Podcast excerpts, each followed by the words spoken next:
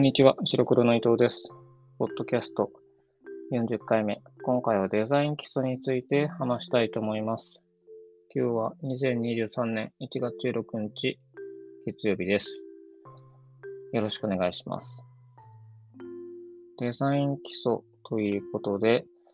まあ、Web とかグラフィックデザインとかの基礎となる部分の話になります。近年私が、あの、専門学校とか企業研修だったりで、若い人に対してデザインを教えることがありまして、でそれで毎年やっているんですけど、できるだけ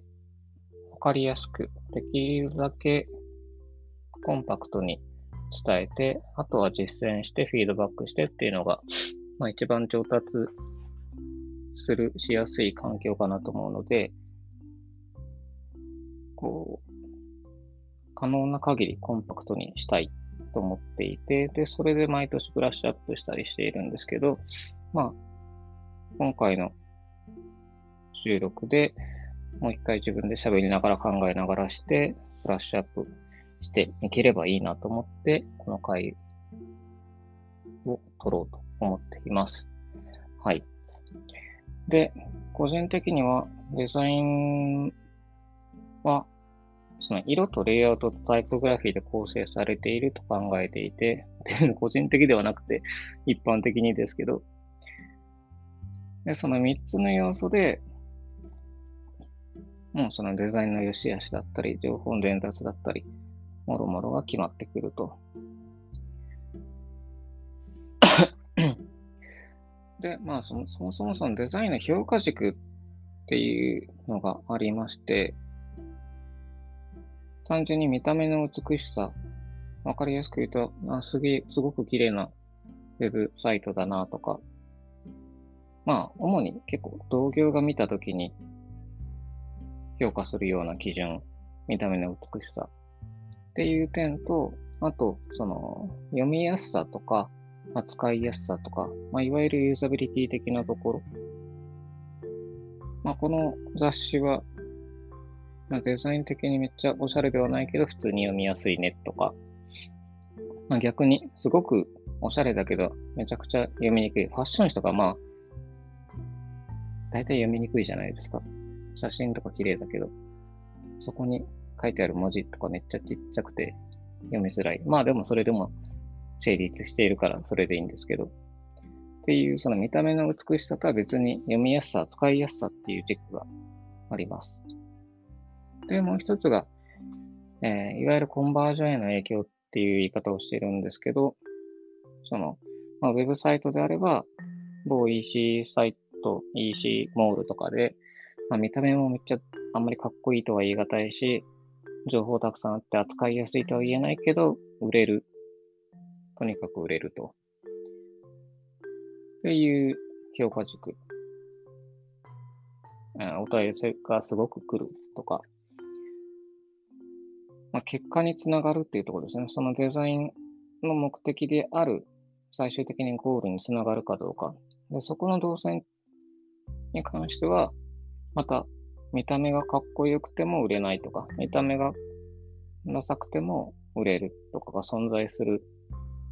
ので、それぞれの因果関係ってあったりなかったりすると考えています。で、そのデザイン基礎、その色とレイヤーとタイポグラフィーを使ってという意味でいくと、やはりまあ見た目の美しさとか読みやすさ、まあ、もちろんコンバージョン、その EC サイトであれば売り上げにつながるようなデザインっていう意味では、まあ、全てに関わってくるのではないかと思います。で、色とレイアウトとタイポグラフィー。タイポグラフィーはまあ文字回りのことですね。まあ、3つの要素があると。まあ、ここに写真とか図版っていう話を入れようかなと思ったんですけど、でもまあ写真がなくても成立するデザインっていうのはたくさんあるから、必要最小限という意味でいくと、含まれなくていいのかなということで外しています。では、ちょっと一個一個簡単に説明していきたいと思います。えー、まず色ですね。で、色とレイアウトのタイポグラフィーの3つで分かれたときに、そのデザインのパッと見の印象ってまずやっぱり色だと思うんですよね。何かまあそうですね、こういった本とか雑誌の表紙とかもそうだし、ウェブサイトとかでもそうだけど、パッと見たときにいきなり文字とかが目に入ってくるかっていうよりかは、色の情報が入ってくる。真っ赤だなとか黄色いなとか。で、要は最初の印象となる要素として、まず色が存在しているっていう点と、あとその、雰囲気というか、まあ、色が持つ雰囲気っていうのが存在していて、まあ、例えば赤とかだと、元気がいいとか、明るい感じとか、勢いがあるとか。まあ、それが青であれば、清潔感があるとか、信頼感があるとか、整っているとか、なんかそういう色が持つイメージ。まあ、受け取り側によるので、国によったり、地域によったり、時代によったりして変わっていくとは思うんですけど、まあ、ただ国内で日本人向けにデザインする。った時の色の印象っていうのは、ごくごく一般的に言われている感覚が成立するし、というか、まあ、成立するしというか、デザイナーも人間、日本人であるなら、大体その色から受け取る印象が多分そのまま正解なので、なんかそういうのをわざわざ覚える必要性もなくて、自分がこの場所にオレンジ置いたらどうなるか、紫置いたらどうなるかっていうのを自分が見たときに感じる感覚っていうのがあるので、まあそれを信じれば十分な気はしています。で、で、色の使い方、そう、あのー、まあ僕は学校、デザイン学校全然行ってないので、全部が全部独学なんですけど、まあ独学っていうか、前の、唯一僕が社員デザイナー社員として存在した3年間のデザイナーであった当時の社長っていうのは、まだ昔の人だったので、だし多分当時まだそういう時代だったんですよ。20年くらい前って。こう見て学べみたいな。具体的にこう細かいフィードバックをくれるんじゃなくて、僕が作ったデザインを社長が修正してお客さんに提出する。フィードバックなしみたいなスタイルだったので、それだとやっぱり、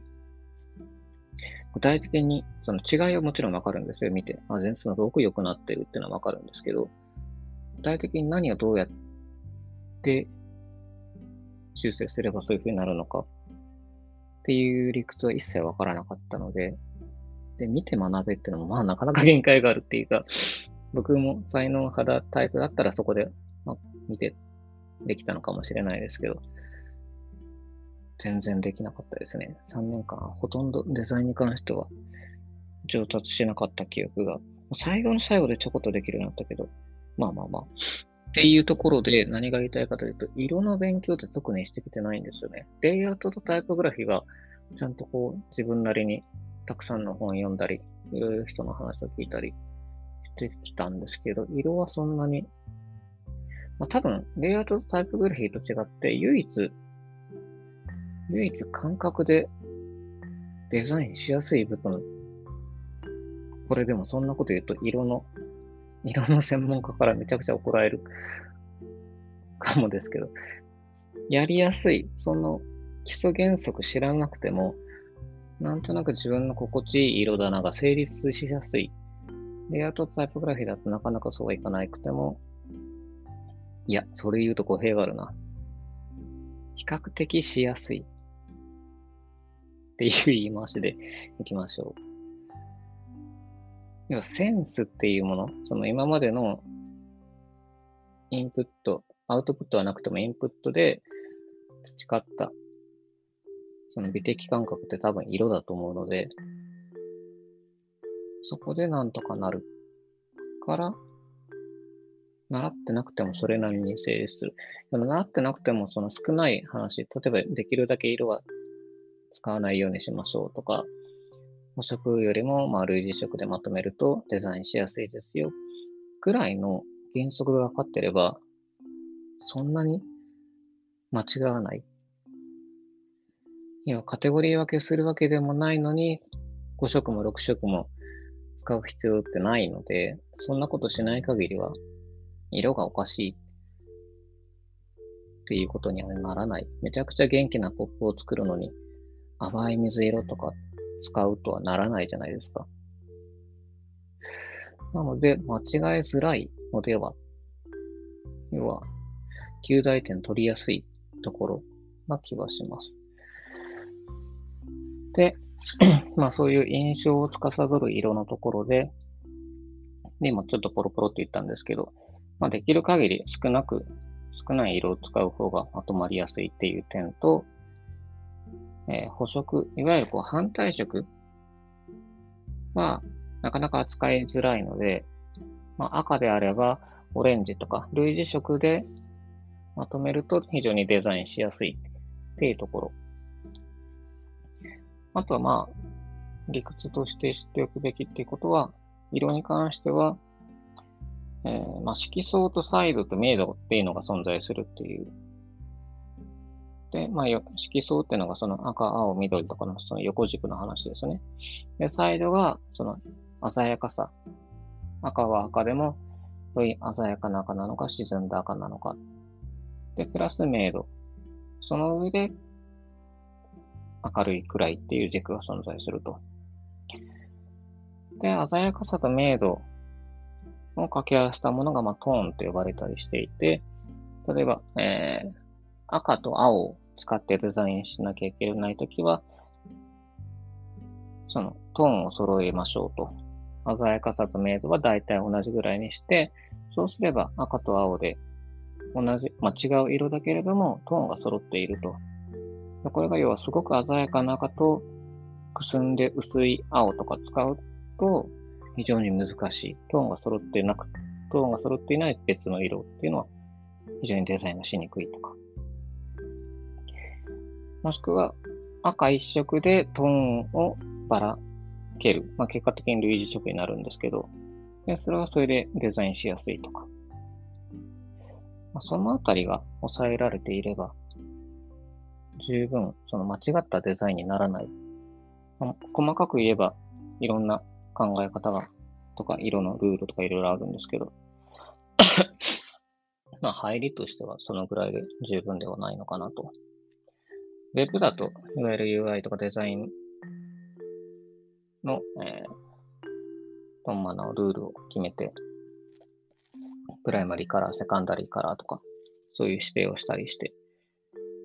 まあ、グラフィックにしろ、なんだろう、ウェブにしろ、まず基本となる背景色と文字の色、まあ、背景が仮に白で文字の色が黒、まあ、必ずこの2色が存在していて、で、そこにプライマリーカラー、セカンダリーカラー、を入れたりすると。で、Web で行くとさらにリンクカラーっていうのが存在するので、まあ、最低4、5色にはどうしてもなってしまうのかなと。で、Web のリンクカラーとプライマリーカラー揃えるので、個人的に僕はあまり好きではないですけど、まあ、そうやってるところも、まあ、少なくはなかったりするし、まあ、それはまた別の機会に別の機会があるかどうかは別ですけど。はい。っていうところですね。色。そんな感じでいいのかな？まあいいや。はい。で、次がレイアウト。でレイアウトの、えー、一番の目的っていうのは、まあ、情報整理。重要度の整理をしたりするっていうところ。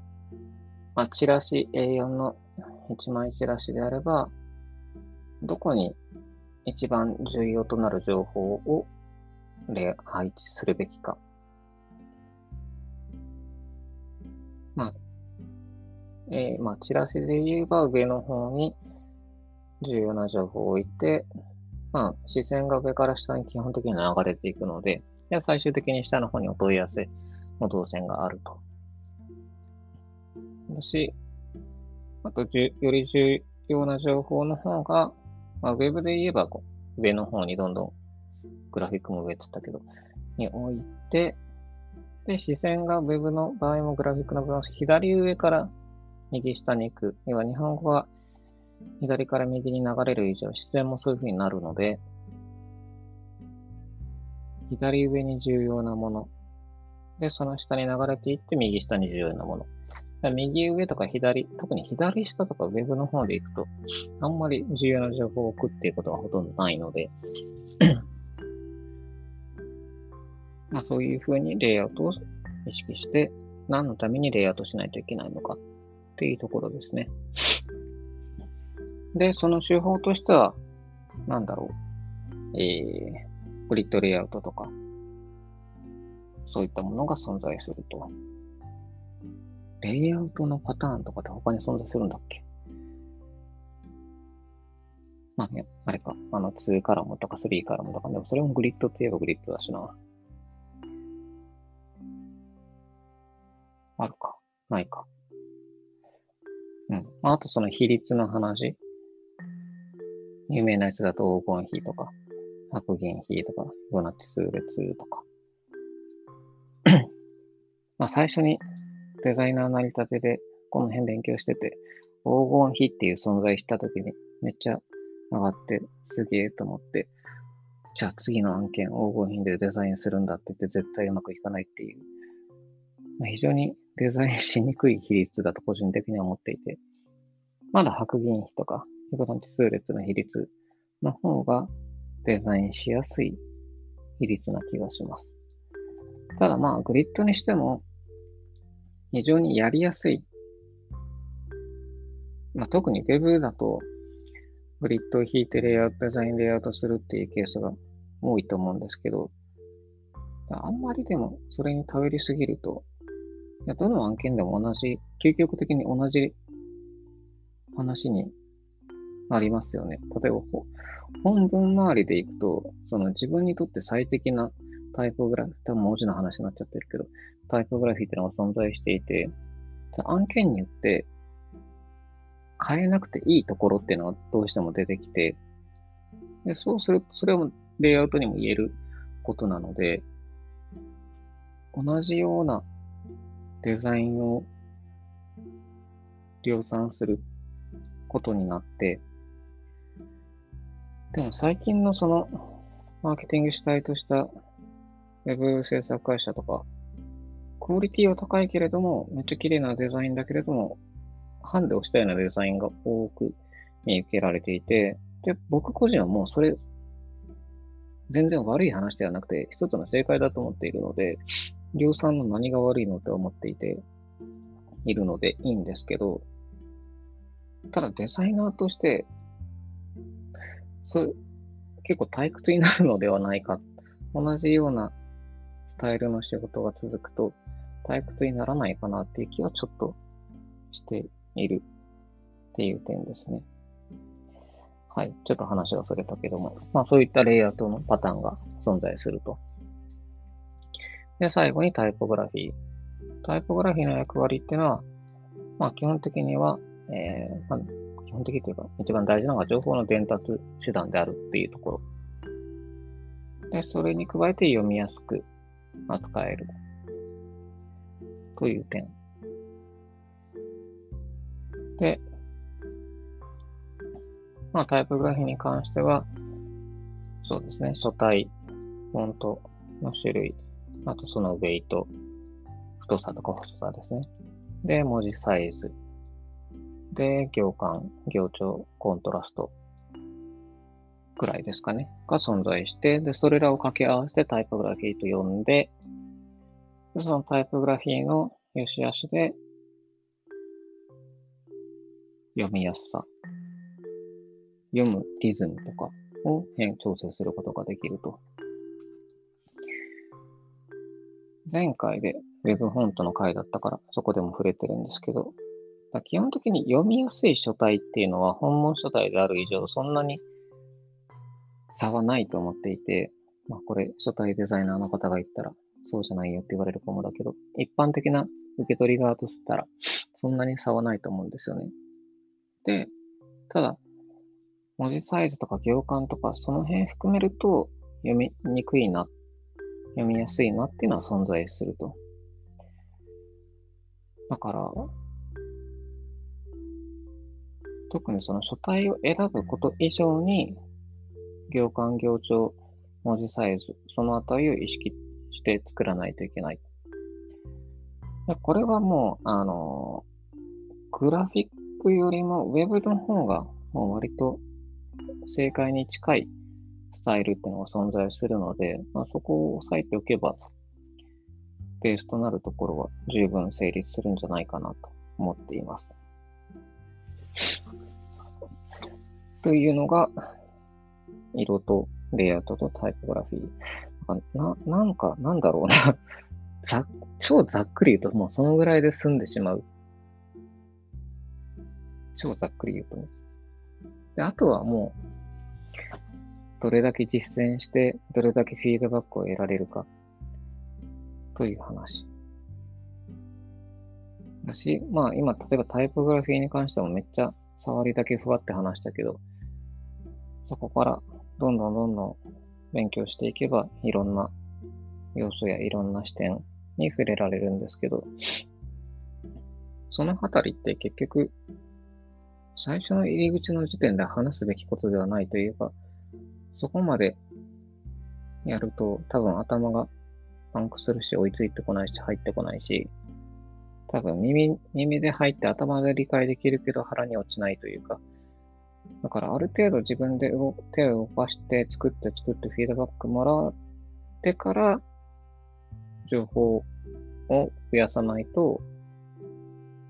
まあもちろん別にどのみち手を動かすんであれば逆でもいいんですけどね。だから非常にちんぷんかんぷんの状態でやるなら、そこの時間が無駄とは言わないけど、だったら先に手を動かした方がいい。なんか個人的には5冊、10冊グラフィックデザイン、ウェブデザイン本読むよりかは、1冊読んで先に手を動かした方が効率いいと思っているので、でも最初に1冊は読んだ方がいいですね。うん。っていうふうにすれば非常に効率的に学べるのではないかなと思います。あとは、なんだろうかな。あと多分その、デザイン学校にしろ、もう一つの本にしろ、なんだろう。それなりに抜けがあって、いや、ここに関して触れられてないっていう点があったりしているので、だからやっぱり一つの情報ソースだけだと漏れがあるから、多少は何冊かね、本で言えば何冊か一冊読んで一気に実践して、その後ちょこちょこ何冊か付け足していけば、ま、た、多分その、グラフィックデザイン、ウェブデザインで自分が抜けているっていうところはなくなるんじゃないかなと思います。なんか、例えばこう雑誌とか、最近また見るけど、なんだろう。いわゆるリッチブラックになってないやつとか、結構多いですよ、未だに。というか、あれって今、印刷会社の方でどうにかできないの？その、いや、わかるよ。理屈はわかるけど、ちょっと置き換えてあげたらいいじゃんっていう気はするんですけど、どうなんですかね？要はリッチブラックって言って、印刷だとその、例えば写真の上に計100%を置いたところで、あの、印刷すると黒が黒100%じゃなくて、ちょっと透けて見えると。後ろの要素が見える状態になると。で、その、を避けるために C と M と Y を少しずつ数値設定することで、真っ黒じゃない、リッチな黒にすることで、その透けを防ぐっていうのを、手法があるんですけど、なんか未だにそれが、なんだろう、たくさん見受けられるっていうのは、それに気づい、けども気づかないわけがないもんね。出力したものだと。一回、一回っていうか、国旗のデザインで黒が透けてて後ろのこう突き抜けた要素が見えて、さすがにこれは、なんか、だいぶまずいんじゃないかと思ったけど、というようなこともあるので、まあ、なんかそういうね、ある程度、プロとしてデザイナーとしてやっていくんであれば、情報ソース、なんか学校だったりしても、学校だけの勉強だと、同じ話で絶対漏れがあるので、同時並行でいろんな本を読んだりしないと、社会に、現場に立った時に、あれこれ全然触れてこなかった世界だっていうのが 出てくるので、まあそこで学べれば別にいいっちゃいいんですけどね。はい。っていう話でした。色とレイアウトとタイポグラフィー。まあでもそんなに、なんかこうやって話すとめっちゃ簡単な気がするけど、いざやると難しい。っていうかまあ、案件によって全部条件も違うし、お客さんも違うし、何を目的にするかによるので、毎回毎回こう考えないといけないっていう、まあもちろん基礎っていうのがあってこそですけど、うん。まあそれが仕事としての面白みなのかもしれないですけどね。はい。で、まあ、ここまで言って宣伝ですけど、そこら辺の話は、僕も協調で関わった、えー、本、なんだっけ、名前。一番よくわかる Web デザインの基本をきちんと入門っていうめっちゃ長いタイトルの書籍がありますので、もしよかったら、えー、見てもらえるといいですね。もう一冊の方、オンスクリーンタイポグラフィーっていうのは、タイポグラフィーに特化した本で、こっちの方がより専門的な話なので、なんか、タイポグラフィーだけ、オンスクリーンの Web 系のタイポグラフィーに特化した本っていうのはあんま少ないので、なかなか僕以外にしては非常にユニークな視点なので、面白いと思いますよ。はい。でもなんかもうちょっと色レイアウトタイポグラフィー、これもうちょっと、なんか最初に言った割にはブラッシュアップできてないな、自分の中で。なんかもうちょっと、削ぎ落としたり、レイアウトのところとかもう少しわかりやすく伝えたい。基礎、まあ、とりあえずこうすればいいよ。色に関しては、まあ、それ話したけど、レイアウトの基礎みたいな。レイアウトの基礎ってなんだ？でも媒体によるよね。ウェブ、まあそっか、ウェブならウェブのレイアウトのパターンっていうのが存在して、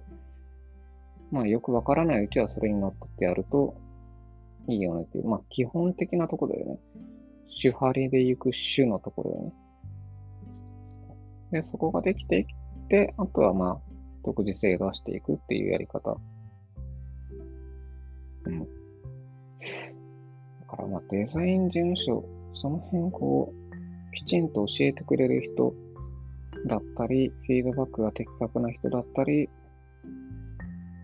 なんかそのデザイン教育がきちんと設計されてる事務所に入ると非常にいいですけど、まあそんなの外からわかんないしね。まあ外からわかんないからこそ、そういうのきちんと出していくと、いいのかな？いいのかな？就職、あ人をね、雇用したい側とすればね。なんか最近ちょっと学校に興味があるけど、まあでもな、難しいな。なんかこう、専門学校で関わっていくと、若干こう、俺だったらこうしたいのに、みたいなのがあっても、一非常勤講師だとそこまでコミットしづらい、できないので、って考えると自分でやれる環境があればいいけど、でもまあ、もうたくさんあるしね、たくさんあるし、うん、フィールドさんのあれ、いいですよね。ちょっと聞いてみよう。